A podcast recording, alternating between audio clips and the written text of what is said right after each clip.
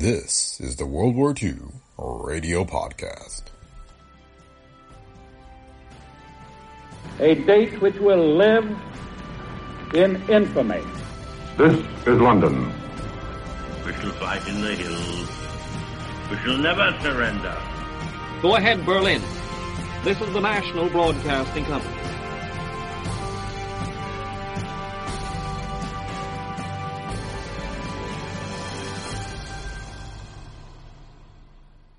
Welcome to the World War II Radio Podcast. We've got a bonus second episode this week, the November 20th, 1941 episode of The March of Time. This was a production of Time Magazine and CBS Radio that provided reenactments of the headline events of the day. The World War II Radio Podcast is a Brick Pickle Media production. If you like the show, please leave feedback on Apple Podcasts, Spotify, or wherever you listen. You can also support the show by clicking on the link in the show notes and offering your financial support. Your donations help us to continue to produce the podcast, and thanks to those of you who have already donated. Thanks for listening and enjoy today's episode of the World War II Radio Podcast.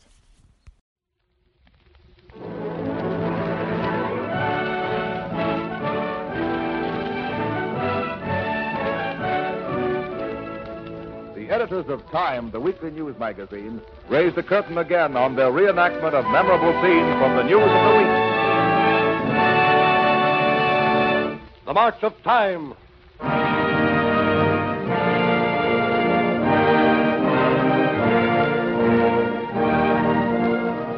On the Russian front, some of the Red replacement troops have never been seasoned in battle, are nervous, unsure of themselves.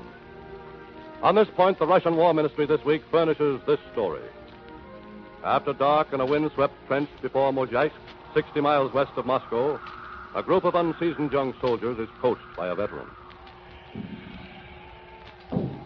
Look at that star shell shine. Man, that's a beautiful sight. Yes, Comrade Kudrow. Beautiful for the Germans to see us. How can we fight such an enemy? We haven't the experience. Listen, boys. You're a lot braver than the Germans. You only know it. That isn't the point, comrade. Just a short time ago, we were in factories. This is a new game for us. They have been at it over two years. Huh? Right. I I don't care for it, Kudrow. Oh, I see your trouble. Now, look here, boys. The German trenches are just 75 yards away from us. There. You can see them in the light of that rocket. Now, just keep your eyes open while I climb up here. Hey, where are you going? Over to the German trenches. Fear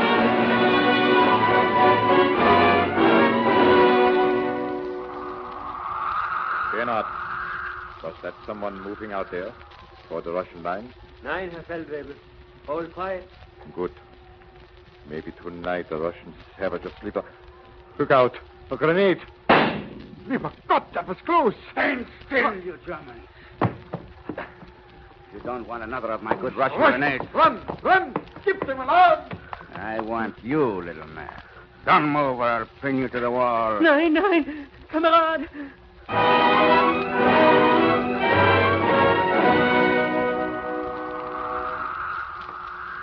Did you hear that explosion over in the German lines? Yeah. All up with Kudrow, I guess. Oh, it was suicide walking into the German trenches. I don't like any of this. Keep moving, young fellow. Come on. That's right. You're headed the right way. That's it. Down in the trench you go. Jump in, Bernard. I believe your sergeant called you. Jump! It's Kudrow with a prisoner. It's a German. Kamerad! Kamerad! I want you to meet some of our boys, comrade. How did you do this, Kudrow? I gave some of them a hand grenade to squabble over. Chased hmm. three with my bayonet. I caught this one here to show you fellows. Bitte, bitte. we won't hit you. Bernard, straighten up. Yeah, yeah. Why, this prisoner is nothing but a half pint. Say, Comrade Kudrow, what are we afraid of, anyhow?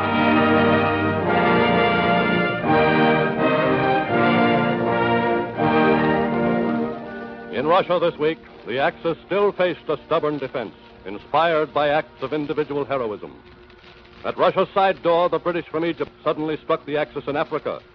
At Russia's back door in the Far East, the Axis faced an equally stubborn fact the advanced guard of the American Navy, the U.S. Asiatic Fleet. Reporting the important news of the world from every front, Time this week tells the story of this tough, crack striking force, which would be the first American arm to face action in a Far East conflict. Time reports on the ships of the U.S. Asiatic Fleet. Three months ago, the fleet consisted of two cruisers, 13 destroyers, 17 submarines, three gunboats, miscellaneous small craft.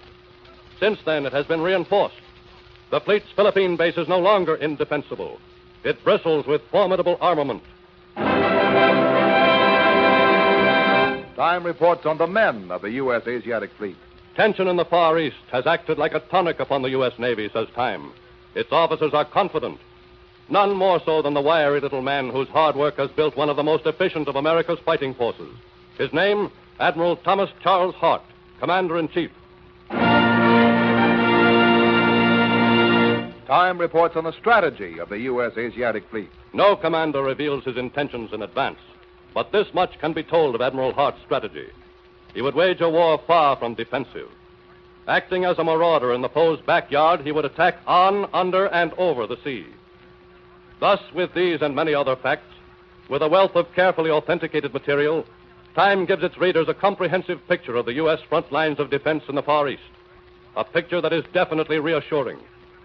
With this report, and with many others, the current issue of Time tells the dramatic story of all the news from the defense front, from every front, from the march of time. This was America this week.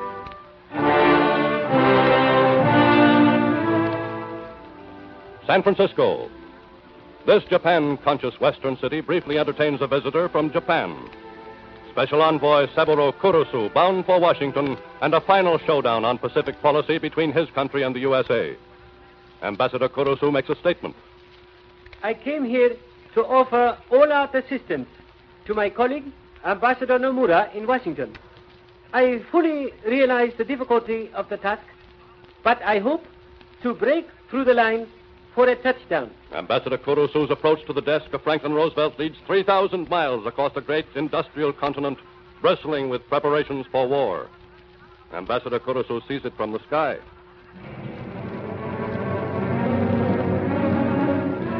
Mare Island Navy Yard is over there through the fog, Mr. Kurusu. So, you are the hostess? Yes, sir. Thank you.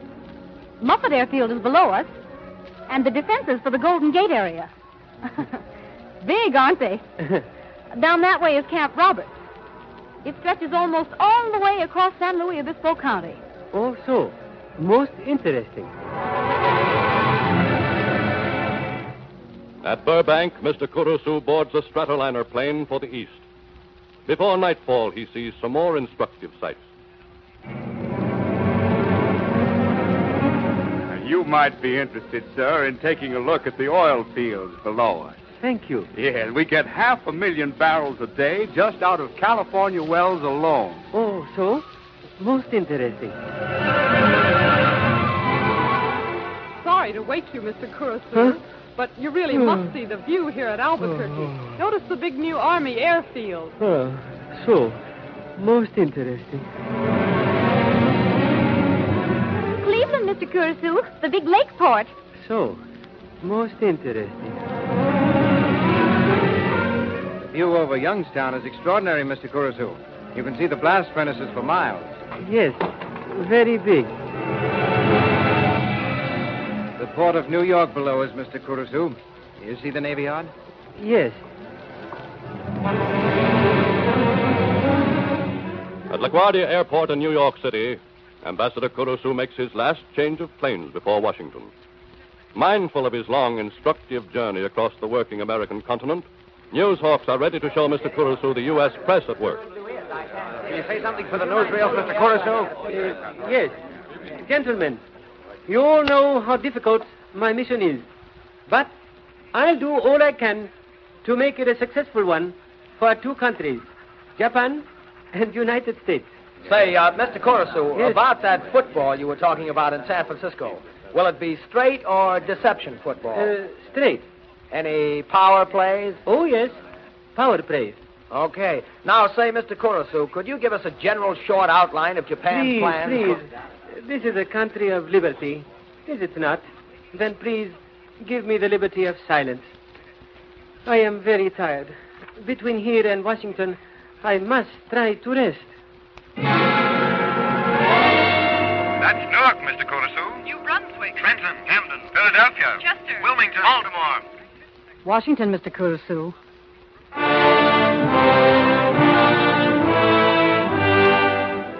After an even more illuminating view of the vast, almost continuous industrial plant which lies between New York and Washington, Saburo Kurusu arrives in Washington. Two days later, his fatiguing but impressive 3,000 mile trip across the United States ends at the desk of Franklin Roosevelt. Day later, he spends two hours and three quarters with Secretary of State Cordell Hull. Up for discussion are Japan's demands for the U.S. to end its embargo, cease helping China, tell its Dutch and British friends to ease up in the Orient. On none of these points is the U.S. Secretary of State prepared to compromise while Japan continues its aggressions in Asia. Faced with almost certain stalemate, weary envoy Kurusu again faces the ever present press. Hang quiet, please. Don't block the sidewalk. Thank you. Thank you. Let Mr. Kurusu get up the steps here. Uh, Mr. Kurusu, one minute. What are you going to talk about in there with the secretary? We have had naval holidays. Why don't we have a press holiday? This was America this week.